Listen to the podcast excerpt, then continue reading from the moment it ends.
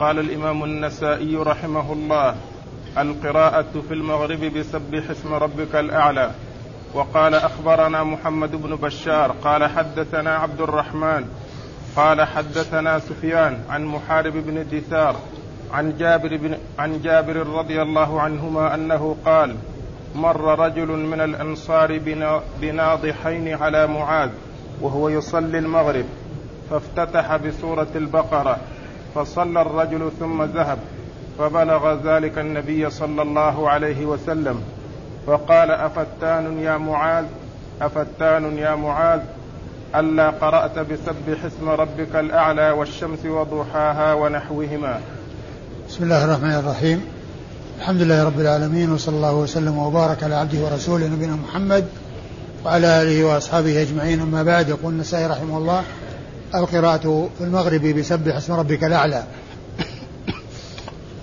آه هذه الترجمة فيها آه القراءة بسبح اسم ربك الأعلى وهي من أوساط المفصل على ما قاله بعض أهل العلم لأن الذي جاء في بعض الأحاديث وهي التي مرت أنه كان يقرأ في المغرب من قصار المفصل. وقصار المفصل قيل أنها تبدأ من الضحى وما بعدها. وما قبل ذلك إلى عم هذه من أوساط المفصل. وهذا هذه الترجمة آه هذا موضوعها. وأورد تحتها حديث حديث جابر, بن عبد الله الأنصاري رضي الله عنه أن رجلا جاء بناضحين وإذا معاذ بن جبل رضي الله عنه يصلي فدخل وصلى معه فبدأ بالبقرة أو النساء فانصرف ذلك الرجل أكمل صلاته وصلى وحده ثم ذهب إلى ناضحيه وأخبر بذلك رسول الله صلى الله عليه وسلم فقال النبي عليه الصلاة والسلام لمعاذ أفتان أنت يا معاذ؟ أفتان أنت يا معاذ؟ ألا قرأت يسبح اسم ربك الأعلى والذي إذا يغشى والشمس وضحاها فأرشده النبي عليه الصلاة والسلام إلى أن يقرأ بهذه السورة وهي سبح اسم ربك الأعلى والشمس وضحاها. والمقصود من ذلك أنه آه أن النبي عليه الصلاة والسلام أرشده إلى أن يقرأ بهذه السورة وكان ذلك في صلاة المغرب.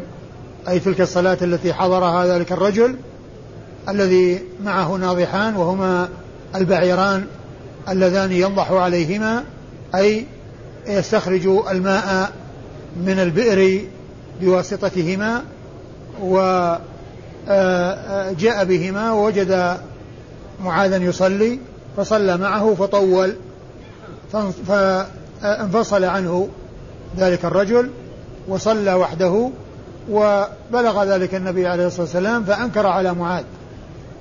فأنكر النبي صلى الله عليه وسلم على معاذ. صنيعه هذا هو التطويل. وقال له أفتان أنت يا معاذ؟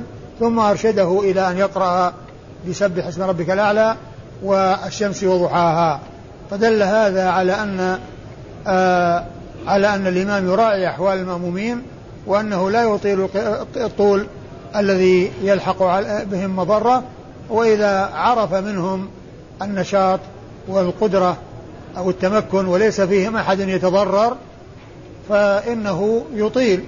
وإذا كان فيهم من هو كبير أو آه نحو ذلك فإنه يقرأ بالسور التي لا يترتب على القراءة بها مشقة ومضرة على المصلين.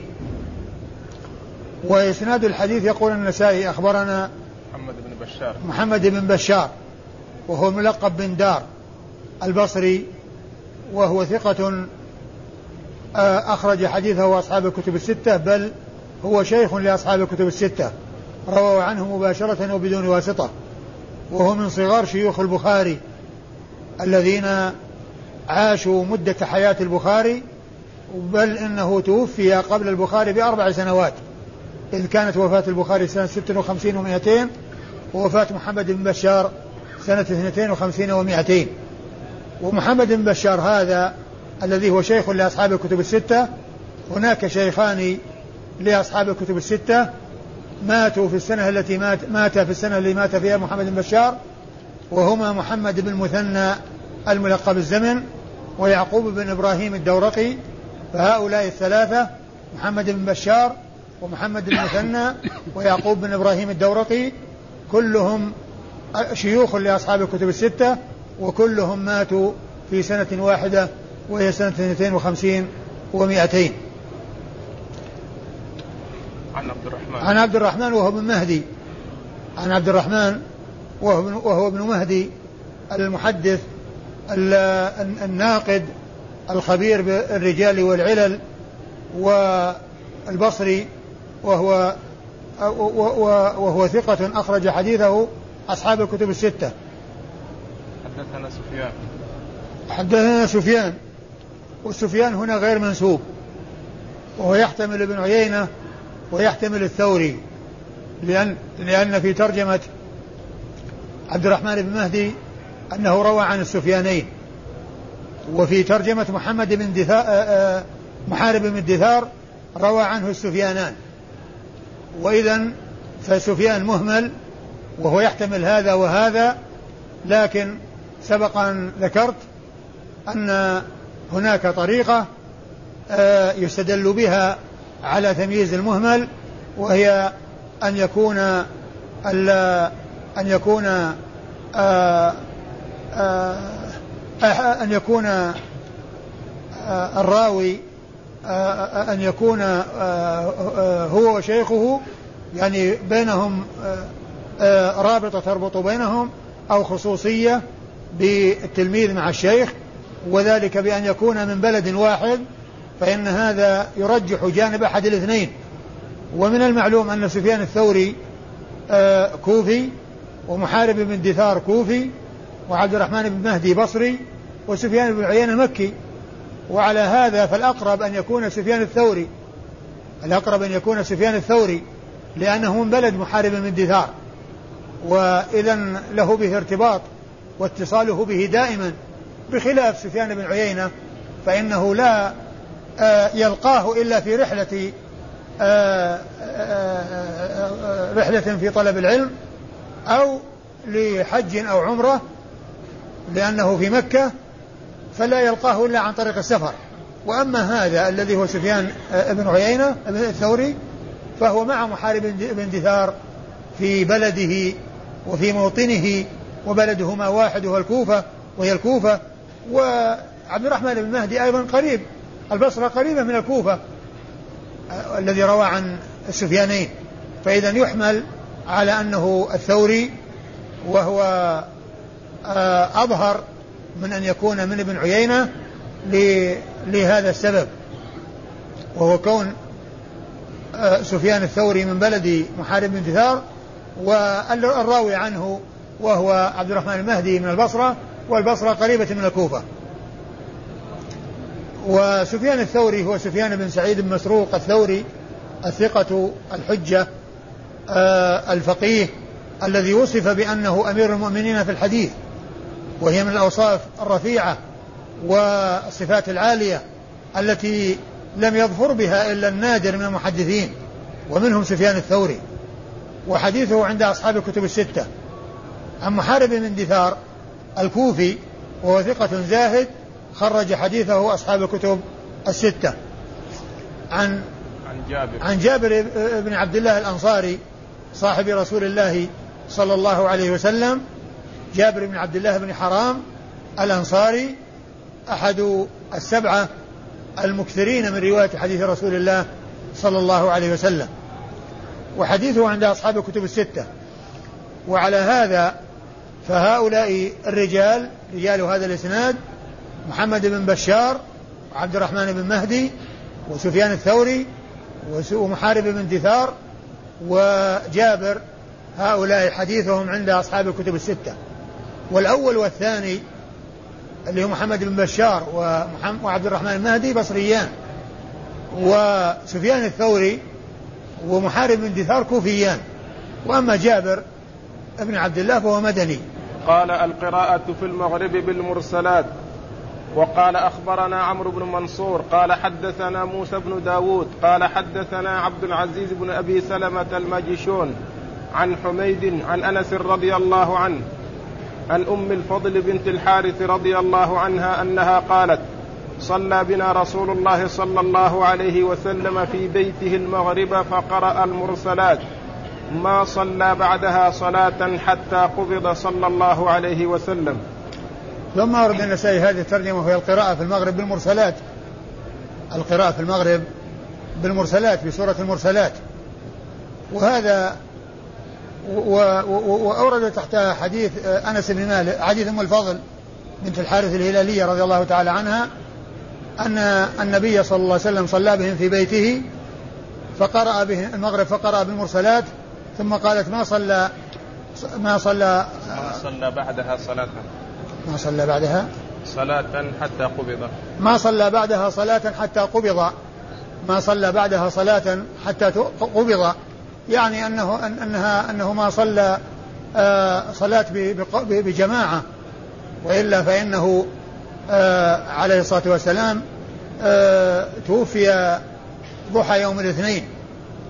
ومعلوم أن بعد المغرب العشاء والفجر وقد يكون يعني ذلك أيضا في يوم سابق يعني بأيام لكن المقصود أنه ما صلى جماعة أو ما صلى جماعة.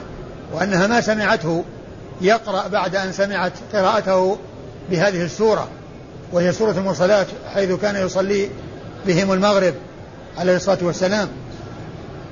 والحديث دال على قراءة المرسلات في المغرب وأنها وأن الرسول صلى الله عليه وسلم كان يقرأ بقصر المفصل ومن أوساطه ومن طواله. والمرسلات تعتبر من طواله على على ما قاله بعض أهل العلم أن أوساطة تبدأ من عمة وما فوقها يكون من طوال المفصل. و آه وأما إسناد الحديث فيقول النسائي. أخبرنا عمرو بن منصور. أخبرنا عمرو بن منصور وهو النسائي من بلد النسائي. شيخ النسائي من بلده وهو عمرو بن منصور النسائي وهو ثقة خرج حديثه النسائي وحده. خرج حديثه النسائي وحده. حدثنا موسى بن داود. حدثنا موسى بن موسى بن داود وهو ثقة ولا صدوق؟ صدوق فقيه. صدوق فقيه زاهد. زاهد. له أوهام. فقيه صدوق فقيه زاهد له أوهام. خرج حديثه مسلم وأبو داود والنسائي, والنسائي وابن ماجه. مسلم وأبو داود والنسائي وابن ماجه. يعني آه، أحد الشيخين وثلاثة من أصحاب السنن الأربعة وهم من عدا الترمذي.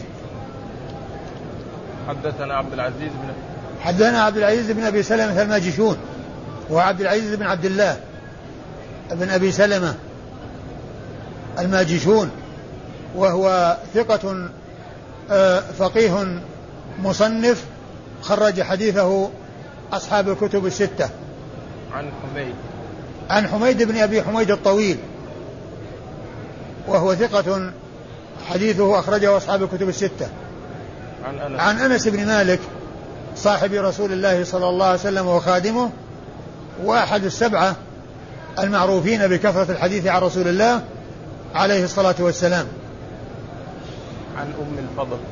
عن أم الفضل بنت الحارث الهلالية وهي لبابة. لبابة بنت الحارث لبابة الكبرى لأن الحارث الهلالي له آه له لبابة الكبرى وهي أم الفضل ولبابة الصغرى وهي أم خالد أم خالد بن الوليد. وأما لبابة الكبرى فهي لبابة فهي أم الفضل امرأة العباس وأم أولاده. وهي أكبر أولاده الفضل وأولادها أكبر أولاد العباس الفضل وأكبر أولادها الفضل. فهي أم الفضل وأبو العباس يقال له أبو الفضل. وهي لبابة بنت الحارث الهلالية زوجة العباس. وهي صحابية مشهورة وهي أخت ميمونة بنت الحارث الهلالية أم المؤمنين رضي الله تعالى عنها وأرضاها. وحديثها أخرجه أصحاب الكتب الستة. وهي صاحبة الموقف الذي يدل على ذكائها وفطنتها لما اختلف أو تمارى بعض أصحاب الرسول صلى الله عليه وسلم يوم عرفة هل كان مفطرا أو صائما. أحد يقول صائم وأحد يقول مفطر. قالت أنا أبين لكم هل هو صائم ولا مفطر. فأخذت قدحا من لبن وناولته إياه أو أعطت من يناوله إياه وهو راكب فأخذه وشرب والناس يرون. فعلموا بأنه مفطر. فعلموا بأنه مفطر. فهي هي صاحبة هذا الموقف حيث قالت أنا أبين لكم هل هو صائم أو مفطر. وذلك بإعطائه القدح من اللبن فشرب منه صلوات الله وسلامه وبركاته عليه وعرفوا أنه مفطر وأنه ليس بصائم بعرفة.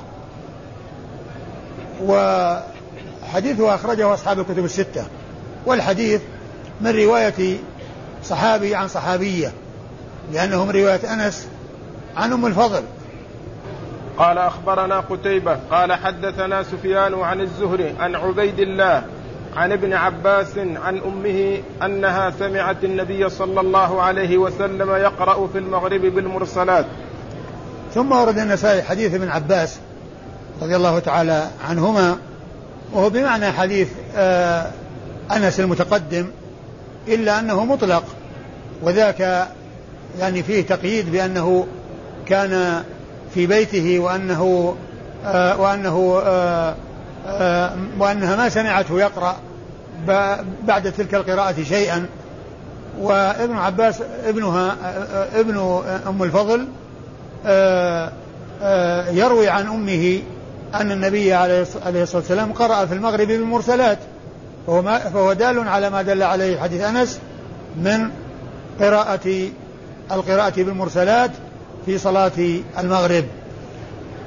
و اسناد الحديث يقول النسائي أخبرنا قتيبة. أخبرنا قتيبة هو بن سعيد بن جميل بن طريف البغلاني ثقة ثبت حديثه عند أصحاب الكتب الستة.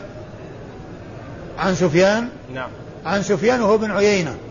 سفيان وهو بن عيينة المكي وهو مهمل ولكن حيث جاء قتيبة يروي عن سفيان هو بن عيينة وحيث جاء ابن سفيان يروي عن الزهري فالمراد به ابن عيينة لأنه هو لأنه مكي وسفيان بن والزهري مدني لأن سفيان بن عيينة مكي والزهري مدني وابن عيينة كان ملازما للزهري ومكثر من الرواية عنه بخلاف سفيان الثوري فإنه قيل أنه لم يروي عنه إلا بواسطة. أنه لم يروي عنه إلا بواسطة. وسفيان بن عيينة هو ثقة آه، خرج حديثه أصحاب الكتب الستة. وأما الزهري فهو محمد بن مسلم بن عبيد الله بن عبد الله بن شهاب وهو محدث فقيه إمام مكثر من رواية حديث رسول الله عليه الصلاة والسلام. وحديثه عند أصحاب الكتب الستة. عن عبيد الله وعبيد الله هو ابن عبد الله بن عتبة بن مسعود أحد الفقهاء السبعة المشهورين في عصر التابعين في المدينة مدينة الرسول صلى الله عليه وسلم وحديثه أخرجه أصحاب الكتب الستة.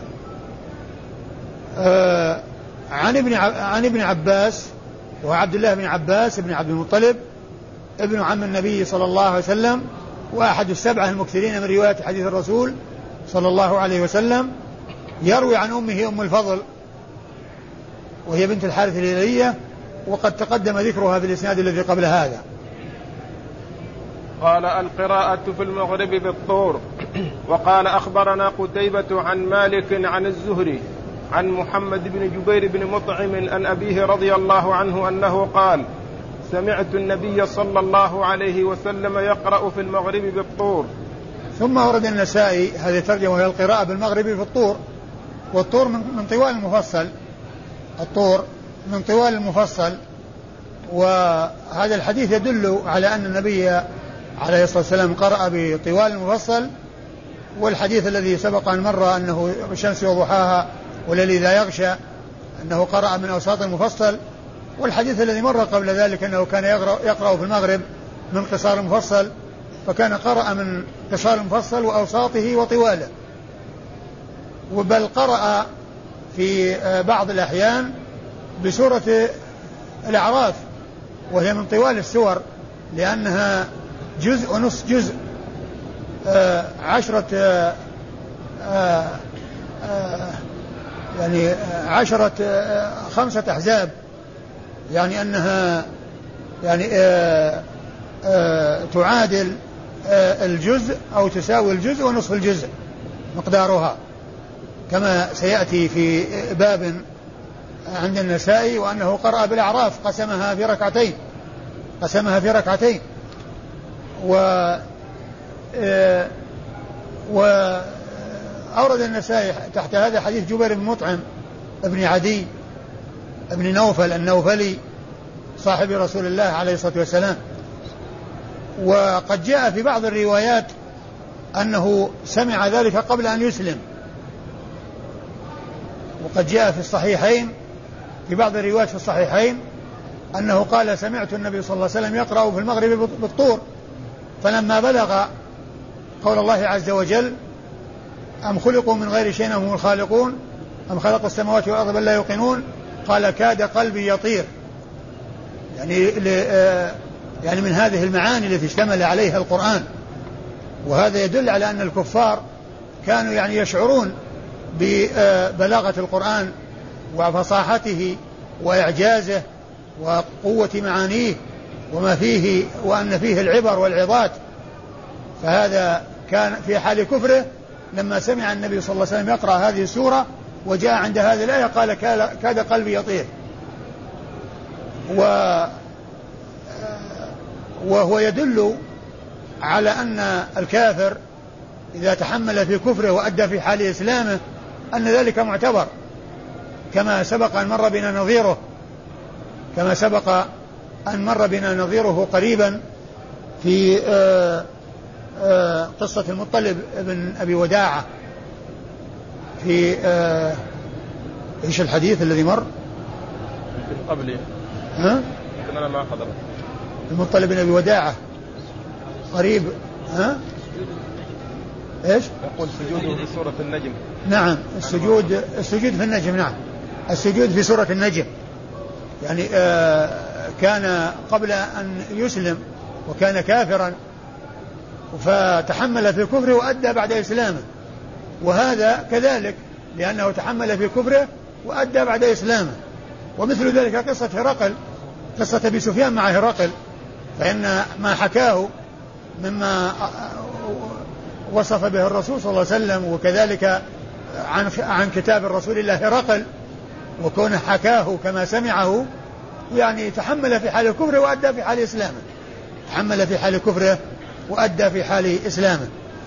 وهذا يدل أيضا على ما كان عليه الكفار من آه، المعرفة ببلاغة القرآن وفصاحته وإعجازه وأنهم يدركون ما اشتمل عليه آه، آه، آه، يفهمون ما اشتمل عليه من المعاني ومن الإعجاز والفصاحة والبلاغة.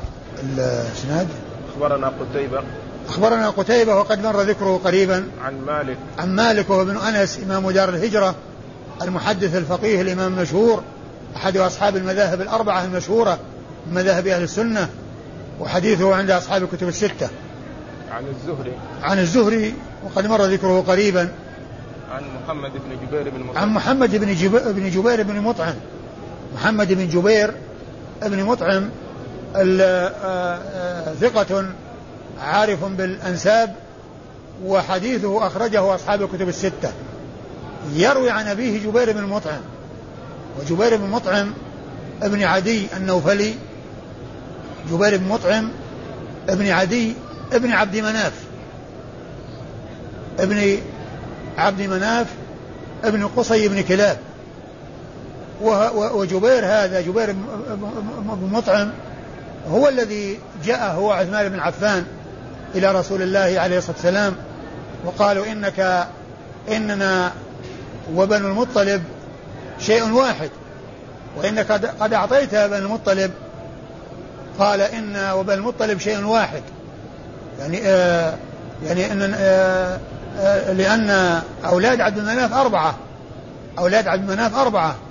هم آه، هم عبد شمس ونوفل وهاشم والمطلب. و فهذان الصحابيان جاء إلى رسول الله عليه الصلاة والسلام وقال إنك أعطيت آه بني المطلب ويعني ونحن وإياهم يعني سواء يعني في النسب والقرب من رسول الله عليه الصلاة والسلام فقال إنه بني المطلب شيء واحد. إنه بالمطلب بني المطلب يعني إن بني المطلب وبني هاشم يعني كانوا يعني مع بعض ولهذا آه، آه، ميزوا على غيرهم. وجبير بن مطعم هذا صحابي من أصحاب رسول الله عليه الصلاة والسلام وحديثه أخرجه أصحاب الكتب الستة. وأبوه المطعم بن عدي هو الذي دخل النبي صلى الله عليه وسلم في جواره وأجاره ومنع المشركين من إيذائه لأنه دخل بجواره. وهو الذي يقول فيه الشاعر ولو أن مجدا أخلد الدهر واحدا من الناس أبقى مجده الدهر مطعما. وهذا يستدلون به في النحو على عود الضمير إلى متأخر مع أن الضمائر العادة أنها ترجع إلى متقدم. وهنا عود الضمير إلى متأخر. ولو أن مجدا أخلد الدهر واحدا من الناس أبقى مجده. الدهر مطعما أبقى مجد مطعم مطعما فلم يتقدم مرجع الضمير وإنما رجع إلى متأخر. وهو الذي قال فيه الرسول صلى الله عليه وسلم لما يعني آه يعني أسر أهل من أسر من الكفار قال لو أن المطعم بن عدي حي وكلمني فيها في هؤلاء النتنى لا منحتهم له أو لا أعطيتهم إياه. يعني آه يعني معترفا آه، آه، الرسول الكريم صلى الله عليه وسلم لما حصل له من الإحسان إليه في كونه أجاره ومنع الكفار من إيذائه لأنه دخل بجواره لما جاء من الطائف. ولو أن مجدا أخلد الدهر واحدا من الناس أبقى مجده الدهر مطعما. فهو والد جبير بن مطعم هذا. وجبير مات على جبير صحابي وذاك الذي هو مطعم مات كافرا. قال القراءة في المغرب بحاميم الدخان. وقال أخبرنا محمد بن عبد الله بن يزيد المقرئ قال حدثنا أبي. قال حدثنا حيوة وذكر آخر.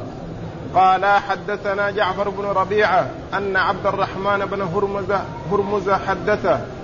أن معاوية بن عبد الله بن جعفر حدثه أن عبد الله بن عتبة بن مسعود حدثه أن رسول الله صلى الله عليه وسلم قرأ في صلاة المغرب بحاميم الدخان. ثم ورد النسائي هذه الترجمة هي القراءة في المغرب بحاميم الدخان. وحاميم الدخان خارج عن المفصل لأن المفصل بدايته إما قاف وإما, وإما الحجرات وحاميم خارجة عن المفصل. وقد أورد النسائي حديث آه، عبد الله بن عتبة بن حديث آه، لا الصحابي هو هذا. يعني عن من؟ يروي عن الرسول عليه الصلاة والسلام. عن إيش؟ هنا يروي عن الرسول صلى الله عليه وسلم هل هو مرسل أو لا ما أدري. لا اقرأ إيش؟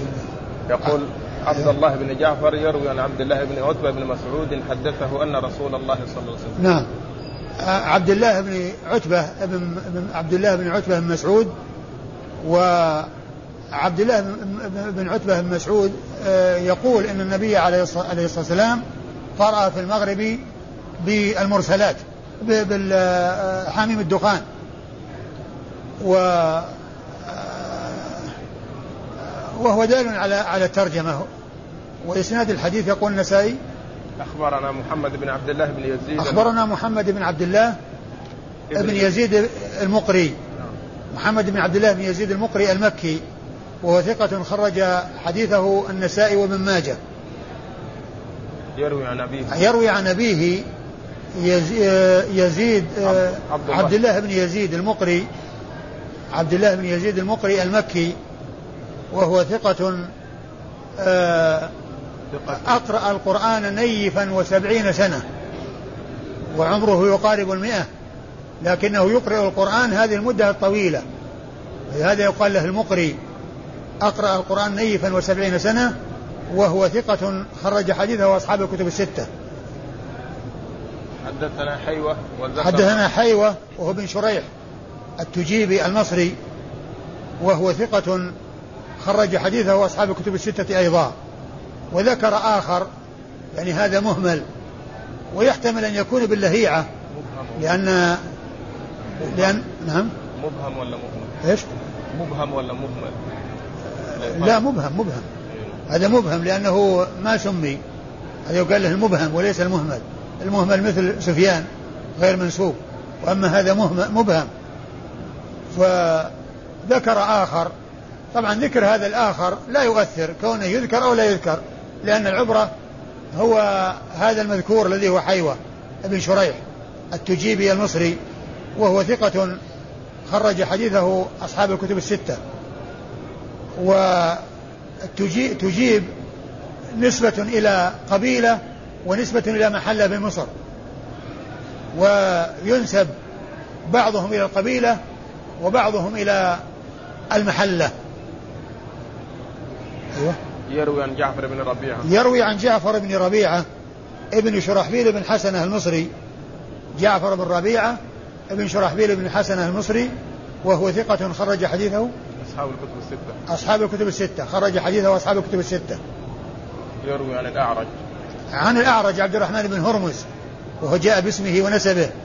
عبد الرحمن بن هرمز المدني وهو ثقة حديثه عند أصحاب الكتب الستة. يروي عن معاوية ابن جعفر ابن عبد الله. ابن عبد الله بن جعفر وهو جعفر بن أبي طالب. معاوية بن عبد الله بن جعفر بن أبي طالب. ومعاوية بن عبد الله بن جعفر بن أبي طالب مقبول. خرج حديثه البخاري تعليقا ومسلم والنسائي خرج حديث البخاري تعليقا والنسائي وابن ماجه. خرج حديث البخاري تعليقا والنسائي وابن ماجه وهو مقبول. أن أن أن عبد الله بن عتبة ابن مسعود وعبد الله بن عتبة مسعود ولد في حياة النبي صلى الله عليه وسلم وهو من ثقات التابعين فهو مرسل. لأن لأن يعني آه، لأنه من قبيل المرسل. لأنه ليس من أصحاب الرسول صلى الله عليه وسلم ولكنه ولد في حياة النبي عليه الصلاة والسلام وهو من التابعين. و والحديث فيه علتان. يعني الإرسال والأمر الثاني هو آه، كون معاوية ابن آه، عبد الله بن جعفر مقبول والمقبول يحتاج إلى متابعة وإلى من يعضده في الرواية حتى يرتقي إلى درجة الحسن. آه لكن فيه آه هاتان العلتان ولهذا يعتبر ضعيف الإسناد. والشيخ الألباني أورده في الضعيفة وقال عنه في ضعيف سنن أبي داود آه، سنن النسائي وقال إنه ضعيف الإسناد. آه وعبيد الله وعبد الله ابن عبد الله وعبد الله بن عتبة بن مسعود هو ابن أخي عبد الله بن مسعود. لأن عتبة بن مسعود أخو عبد الله بن مسعود. وهذا آه ابن عتبة الذي هو عمه عبد الله وهو والد عبيد الله. ابن عبد الله اللي هو أحد الفقهاء السبعة. هذا والده لأن أحد الفقهاء السبعة عبيد الله بن عبد الله ابن عتبة بن مسعود. فهذا هو والده وهو تابعي ثقة خرج حديثه أصحاب الكتب الستة إلا الترمذي. نعم. أصحاب الكتب الستة إلا الترمذي. آه والله تعالى أعلم وصلى الله وسلم وبارك على عبده ورسوله نبينا محمد وعلى آله وأصحابه أجمعين.